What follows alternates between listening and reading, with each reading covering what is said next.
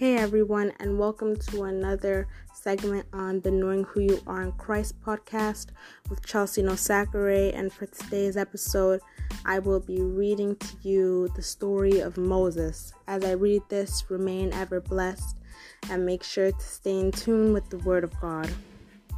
The birth of Moses. Now, a man of the tribe of Levi married a Levite woman and she became pregnant and gave birth to a son.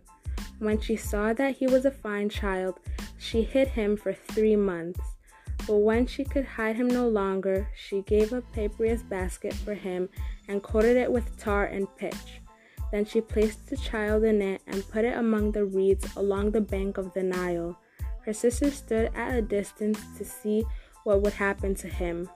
Then Pharaoh's daughter went down to the Nile to bathe and her attendants were walking along the river bank. She saw the basket among the reeds and sent her female slave to get it.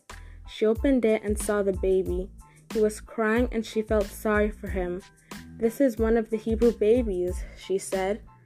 Then his sister asked Pharaoh's daughter, Shall I go and get one of the Hebrew women to nurse the baby for you? Yes, go, she answered.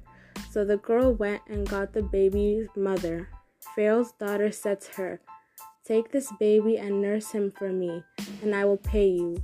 So the woman took the baby and nursed him. When the child grew older, she took him to Pharaoh's daughter, and he became her son. She named him Moses, saying, I drew him out of the water. And this is just part one of the story.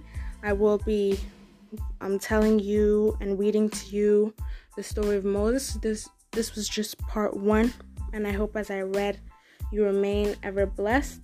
And stay tuned for the next segment, which will be part two of me continuing the story of Moses.